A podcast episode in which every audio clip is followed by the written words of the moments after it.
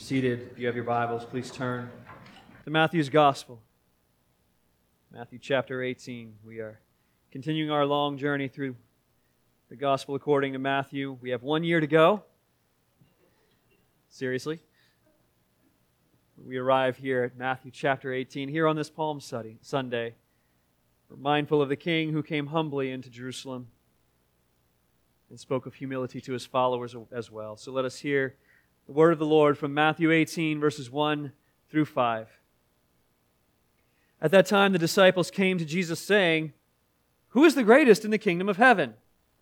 And calling to him a child, he put him in the midst of them and said, Truly I say to you, unless you turn and become like children, you will never enter the kingdom of heaven. Whoever humbles himself like this child is the greatest in the kingdom of heaven. Whoever receives one such child in my name, receives me. This is the word of the Lord. Uh, many people ask, you know, on occasion, what, what I studied in school or what my degree was or things like that. It always depends on how the question's asked, what I answer. What I studied for four and a half years was music education. What I got my degree in was religion and philosophy with interdisciplinary studies. Because I changed my major during my fifth year. Another story for another time. But in Philosophy 101, as a fifth year senior entering my philosophy degree, I was in Philosophy 101 with a group of freshmen. I was the only non freshman in the group. And our professor, I, an unforgettable fellow, Dr. O'Meara, who, who looked like Doc Brown from the, from the Back to the Future series, the big, crazy white hair and a wild eyed look about everything. He was an avowed existentialist, which meant he did not believe that there were wrong answers, only different perspectives on the question. And one of our early assignments in the, in the, uh, the school year was to write a, a one page, you know, 500 words uh, on one virtue. Choose a virtue and write about it. And you know, some of my classmates chose courage, some chose justice, others chose tolerance. I chose humility as the virtue that I thought should be shared about. And uh, after the assignments were turned in and graded, uh, the professor chose three of us to read our essays in front of the class one day and, and for the class to discuss that virtue and, and how we'd presented it. And he chose mine to be discussed. So I had the chance to read to the class about the virtue of humility. And as I finished and the, the discussion opened, there was one young lady on the, on the far other side of the room uh, who was itching to share her thoughts on what I had to say. And, and with, with rage in her voice, shouted, as I'll never forget, there's a difference between being humble and humility. They're not the same. One's good and the other is bad. And my poor professor, who was convinced there were no wrong answers, I, I just remember him going, Young lady, I'm not sure that's entirely correct. And as I've thought about, and I have thought about that exchange many times over the years, uh, what I think and now believe she was trying to say is that there's a difference between humility and humiliation. Isn't there? There is a difference between humility and humiliation. And sometimes, even in the church, we mix those things up. And when Jesus calls us to be humble, do we ever sometimes think that what he's saying is that we should be shamed and we should belittle ourselves and we should be overly, excessively self critical and we should lower our self esteem into the dust? We should be humiliated. The gospel, brothers and sisters, does not call us to be humiliated. It does call us, however, to be humble. Jesus calls us to walk the same path of being humble that he himself models for us. So, what does it mean then to be humble? Why is this considered such an important virtue that Jesus himself would say, without it, you cannot enter my kingdom? What is the trouble with being great? In these verses, Jesus teaches us first what's wrong with the world's idea of greatness and calls us to turn away from that. And then he shows us what it means to humble ourselves by becoming like a child. And he shows us that he leads us by example as our humble king. So the first thing he tells us is to turn from the world's greatness. Taken by itself, if we just had this version of the story to go on, I think we could easily understand Matthew 18 in this way. Verse 1 The disciples came to Jesus saying, Who's the greatest in the kingdom of heaven? Naturally, I mean, that's a normal question. The disciples would want to know who's number one? Who's the all star in God's kingdom? But if we look at how Mark and Luke have recorded this, they, they flesh out the context a little more uh, because the question we find is not so much who is the greatest in the kingdom of heaven as we'd expect maybe Moses, Abraham, David, Elijah, one of those wonderful figures of the faith, but instead, as Luke records it in Luke 9, an argument arose among the disciples as to which one of them was the greatest. So the question is not, Jesus, who is the greatest the, in the kingdom of heaven? The disciples want to know, who's the greatest, Jesus? Which one of us is the greatest in your kingdom? That's what's on their mind. After all, if we, if we back up and look at the context, it wasn't long ago that, that Jesus invited Peter and James and John to ascend with him up the mountain, where they saw Moses and Elijah. And they saw Jesus transfigured into glory. They heard the voice of God speaking to them. Surely there was something special about those three. Judas was given charge of the money bag. Tremendous trust. Matthew was having evangelistic dinners, inviting his friends, and, and having Jesus come speak. Who, who was getting it right? Who was doing the best thing? I mean, what just happened was that, that Peter was questioned about taxes, and he goes to Jesus, and Jesus says, Hey, Peter, go out and catch a fish, and there'll be a coin in its mouth. And then you can use that to pay both my tax and yours. And I can see Peter after that experience, can't you? Going up to the other disciples. Hey, guys, pay your taxes yet? You want to know how I paid mine? Jesus paid it. Did he pay yours? Didn't think so. Yeah. We do this, don't we? We want to feel like we're special. Naturally, the disciples, the same way, arguing among themselves. Which one of us is getting it right, Jesus? Which one of us is the greatest? And Jesus has a wonderful habit of not answering the questions that are asked of him, but instead answering the question you, you should have asked. Uh, when asked who's the greatest, by which they meant which one of them was the greatest, Jesus instead calls a child, verses 2 and 3. Calling to him a child, he puts the child in the midst of them and says, Truly I say to you, unless you turn and become like children, you'll never enter the kingdom of heaven. You've got to turn away from what you're doing, guys this way of asking and arguing and comparing and competing will not get you into my kingdom. And unless you abandon that, you won't make it. Jesus knows their hearts. And so rather than compare them against each other, he attacks their very concept of what it means to be great. You see, we, and, and by we I mean the disciples, and me, and you, and all of humanity, hold to a worldly standard of greatness. What does it mean to be great by the world's standards? Well, mostly it comes down to comparison. We compare ourselves to other people to feel great.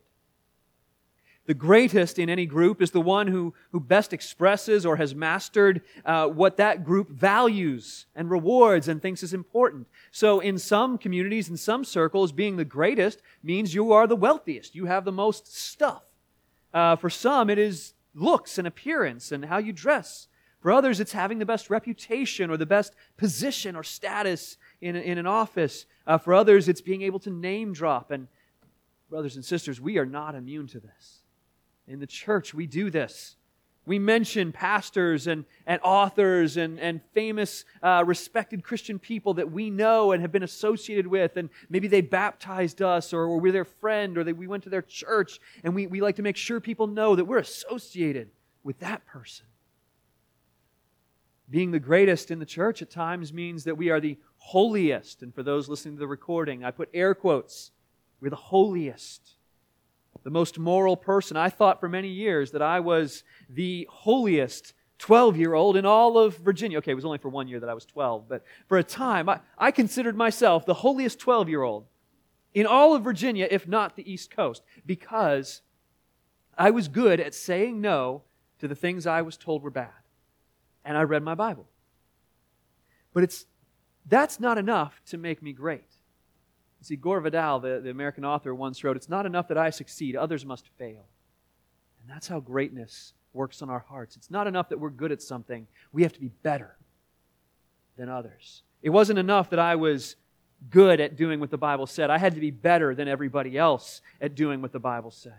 It's not enough to have a good boat. I have to have a better boat than everybody else. It's not enough to have a nice figure or a healthy body. I have to have a nicer figure or a healthier body than my classmates or my friends or my peers. Greatness in the way of the world comes down to comparison. So to be great already puts you in a position where you are threatened by other people. Because what if they suddenly do better than you do? And if we do not guard our hearts, it also puts us in a position of boasting over other people. Look at me. Look at what I've done. But that's not the only problem with worldly greatness. There's a deeper problem. Because being great according to the world leads us to trust in the things that cannot truly be trusted. If my joy, if my uh, acceptance comes from my greatness, and my greatness comes from something like my reputation, or my finances, or having successful or obedient children, or having a wealth of knowledge or theology or whatever, what happens when those things are taken away from me? What happens when my mind begins to degenerate? What happens when the market crumbles? What happens when tragedy strikes? What happens when those things that made me great cannot be relied upon anymore? The Bible says that to trust in those things is building your foundation on sand. And it cannot endure the storm. And so the Lord says through the prophet Jeremiah, Thus says the Lord, let not the wise man boast of his wisdom. Let not the mighty man boast in his might, nor the rich man boast in his riches, but let him who boasts boast in this, that he understands and knows me, that I am the Lord who practices steadfast love, justice, and righteousness in the earth. For in these things I delight, declares the Lord. To boast in something is to trust in it, to place your trust in it, to build your life on it. And God warns his people don't build on anything else except me, that I am a loving and merciful God. All other ground, we will sing later, all other ground is sinking sand. And whatever greatness you think you've attained or will attain will not endure on the day of the Lord. It will collapse. So, brothers and sisters, I encourage you this morning to examine your hearts. What is it that you look to in order to feel good about yourself? What is it that makes you think or feel acceptable, lovable, worthy? What I'm describing there is what the Bible describes as being justified. When the Bible says we want to be justified, it means we want to be good enough. We want to be accepted. We want to be worthy. And we look to countless different things to feel worthy, to feel acceptable. If I only looked like this, if I only had this, if only people thought about me in this way, I would be acceptable. I would be justified. What you are chasing, what you are seeking, what you are desiring, whatever it is, if you're doing it in order to convince yourself and to convince others that you are great, then it is sinking sand. But there is another way that Jesus points us to. You see, he said in these verses that you have to turn. You have to turn away from that way of pursuing greatness, but you also have to do something else. Because when we turn away from one pile of sinking sand, we can easily turn towards another. Oh, I, I stopped chasing money, but now I'm chasing uh, being theologically knowledgeable. And now I want to make sure everybody knows how good of a knowledge I have of the Bible and Scripture. Oh, I, I stopped chasing uh, body image, and, and now I'm chasing um, you know, being successful in work. We can turn from one false greatness to another false greatness, or as the Bible would call these things, let's call a spade a spade, idolatry. We can, we can turn from one idol to another. But what Jesus calls us to do is to turn away from these things and to become like a child. I said earlier that we get, we get our definition of greatness from what someone or some group of people values, what the people around us believe is important. And for a child of God, the question needs to be what does God value? What does God think is important? Every culture rewards greatness. Every culture rewards those who are great with praise and with status. It's how that culture reinforces their values. Well, what does God reward? What value does He want to reinforce? Jesus tells us in verses 3 and 4 Truly I say to you, unless you turn and become like children, you will never enter the kingdom of heaven. Whoever humbles himself like this child is the greatest in the kingdom of heaven. You know, after, after reading those verses, many people like to speculate what is it about a child that Jesus wants us to, to imitate? How, in what way are we to become childish? Now, if you ask me, the disciples were already being childish in, in one sense, but it's not what Jesus is calling them to do. And, and so we go on to propose well, a child is trusting, a child is humble, a child has faith, a child is innocent. And I like the way that one commentator uh, summarized all that. He said, People who say such things speak as if they've never actually met a child. You can laugh at that. I'm sorry. I'm serious here. Children are humble. Children want to make sure you know that they're the fastest, they're the tallest, they're the smartest, they're the prettiest. Children are always competing and comparing. And we never out, uh, children, I'm not singling you all out because we don't outgrow it. We, we just, we get more sophisticated about it. Children are trusting. Children are very loud about not getting what they want. Children are innocent? No. No, these are not the things Jesus is talking about. It's not the character of a child, but the status of a child that Jesus is speaking of here.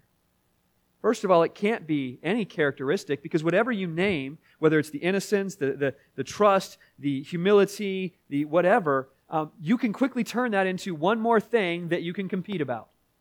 Oh, a child is trusting, I'm going to be the most trusting. A child is humble, I'm going to be the most humble. You watch and see. And we can compare ourselves. I'm being more humble than them. No, it can't be character. It's the status of a child. But what does that mean? What does it mean that Jesus wants us to take on the status of a child? Well, we love children, but they do not, in any culture really, occupy positions of power. They do not have authority. And that's part of the frustration of being a child, isn't it? Everybody else telling you what to do, telling you where to go, telling you what to eat, telling you what you can't do, telling you what time to go to sleep. You can't vote until you're 18. You can't work full-time job and make good money until you're a certain age. You can't be president unless you're at least 35. I mean, we have, we have good reasons for some of these things. But they can be frustrating because what we're essentially saying is that the youngest in our society do not have status. They do not have power. They do not have the positions to attain to the things that we consider great. And so, as the disciples are arguing over which is the greatest, arguing about which of them has the greatest status, Jesus shows them as an example what God values a child. God values the one who recognizes how lowly they are, how they cannot claim any status in God's eyes. Not because He wants us debasing ourselves, oh, I'm such a horrible person. No, that's not what it means to humble yourself like a child. It means saying, well, who am I? Really, who am I? We need to humble ourselves like a child because as long as we look to anything else for our worthiness, we will be disappointed. We'll be looking in the wrong place. Psalm 131. Psalm 131 describes well what Jesus is saying here. I'm going to read the whole psalm. It's three verses. Psalm 131. O Lord, my heart is not lifted up my eyes are not raised too high. I do not occupy myself with things too great and too marvelous for me, but I've calmed and quieted my soul. Like a weaned child with its mother, like a weaned child is my soul within me. O Israel, hope in the Lord from this time forth and forevermore. How do we do that? How do we humble ourselves? It's not easy. One thing we, one thing we need to do, one step we can take is to listen. Listen to how you talk. What is it that you want other people to know about you? Are you trying to show people how smart you are? Do you want their impression to you of you to be how well connected you are? Or of how funny you are? How spiritual you are? How moral you are? I could go on and on. There's, there's many things that we look to, many things that we think will impress other people or endear us to God, things that give us, in the eyes of other people, status. But the Lord says, no, calm and quiet your soul. When you're looking to those other things, you have a busy, anxious, noisy soul that needs more and more to reach that position of security. Look to the Lord instead like a child looks to its mother, empty handed, helpless, unremarkable, with nothing to promote itself, no claim on the mother's affection except that it is a child. When you feel like you need things like respect or position or security or anything else to be safe, to be okay, then you have a noisy soul crying out. But when you hear and believe the words of the gospel, that your heavenly Father loves and cherishes you like a mother does her child, and that He protects you, that you will never be cast out, that you are loved and welcomed as you are, that calms and quiets your soul.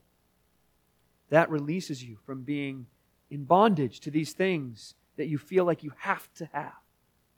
That's the good news of the gospel that you are freed from pursuing greatness because you don't need greatness to be worthy. The one who excelled beyond imagination, the greatest of all in the kingdom of heaven, gave up his greatness for you. So we turn from worldly greatness and we become like a child. But the third thing we see here is that we receive the humble king. When we are trapped and enslaved to the world's view of greatness, it's not enough to just seek it for ourselves. We also seek it in other people. We are drawn to people who are great, aren't we? We, we want to somehow receive the overflow, the abundance of their greatness. And so we want to associate with them. We want to befriend them. We want to be connected to them so that we can benefit from their greatness and they can maybe give us a hand as we together climb this ladder in pursuit of, of whatever it is we're chasing. But the gospel moves us in a different direction. Verse 5 Whoever receives one such child in my name receives me. Jesus calls us not to chase after and pursue the so called great people of the world, but to instead pursue the humble and the lowly and the weak, the ones with no status at all, the ones who have nothing to offer us. Because too often we choose, in our sinfulness, we choose to befriend and to associate ourselves with people based on what we hope and expect to gain from them. Are they attractive? Do they make us laugh? Are they generous? Could they possibly advance my career or elevate my status in my social group? Well, then they're worth my time. But a heart filled with the riches of God doesn't need to seek blessing in what other people can give you because you already have all you need in Him. And so relationships, relationships become then an opportunity not to give, uh, not to receive and get status, but to give and to bless others. Just as Jesus said of himself in Mark 10 45, the Son of Man came not to be served by others, but to serve others. And so he said that the one who is greatest will become the servant, and the one who is the least of all will become the greatest. The last will be first, and the first will be last. As those who follow Jesus, those who walk in his steps, we don't seek to, to get from others, but to instead give to not, to not be built up by others, to become more great by associating with them, but instead to lower ourselves and serve others. Jesus says this in Luke 14 When you give a dinner or a banquet, do not invite your friends or your brothers or your relatives or rich neighbors, lest they also invite you in return, and you be repaid. But when you give a feast, invite the poor, the crippled, the lame, the blind and you will be blessed because they cannot repay you. But you will be repaid at the resurrection of the just. You see what Jesus is saying? Don't seek out and chase after the so called great because you're just trying to get something out of it. Instead, recognize that the gospel has filled you to a point of overflowing. Your cup of blessing overflows. Find those who need it. and overflow into their lives. It's good, I think, that we're looking at this on Palm Sunday, being reminded of the day when Jesus entered Jerusalem shortly before his crucifixion, and the crowds cheered and welcomed him and waved palms and shouted, Hosanna! And they saw him as a king, a mighty king, but he was a king coming humbly. And they saw him fulfilling the prophecy of Zechariah 9. Rejoice greatly, O daughter of Zion. Shout aloud, O daughter of Jerusalem. Behold, your king is coming to you. Righteous and having salvation is he, humble and mounted on a donkey, on a colt, the foal of a donkey. Humble. A humble king. Not a great and powerful and mighty one, but one who came in a manger. And as he called weary souls to find their rest in him in Matthew 11, he said, Take my yoke upon you and learn from me, for I am gentle and lowly in heart. You will find rest for your souls. Jesus calls himself humble, gentle, lowly, meek. The one who was in his very nature deity. God himself, all the fullness of God dwelt in him. And yet he took on the form of a servant he did not seek to rise and meet the standards of greatness in the world's eyes, but instead set a new standard for us to follow on what we call Maundy Thursday, the night of the Last Supper. The one who had created the very dust of the earth and the bodies, even the feet of his disciples. That evening, he took off his outer garments and wrapped a towel around his waist and proceeded to, to wash the dirt which he had created off the feet that he had created. And then he said to them in John 13, when he'd washed their feet and put his outer garments back on and resumed his place at the table, he said to them, Do you understand what I've done to you? You call me teacher and Lord, and you're right, for so I am. I'm your teacher, I'm your Lord. And if I then, your Lord and teacher, have washed your feet, you also ought to wash one another's feet. For I have given you an example that you also should do, just as I have done to you. Jesus, in order to save us, humbled himself.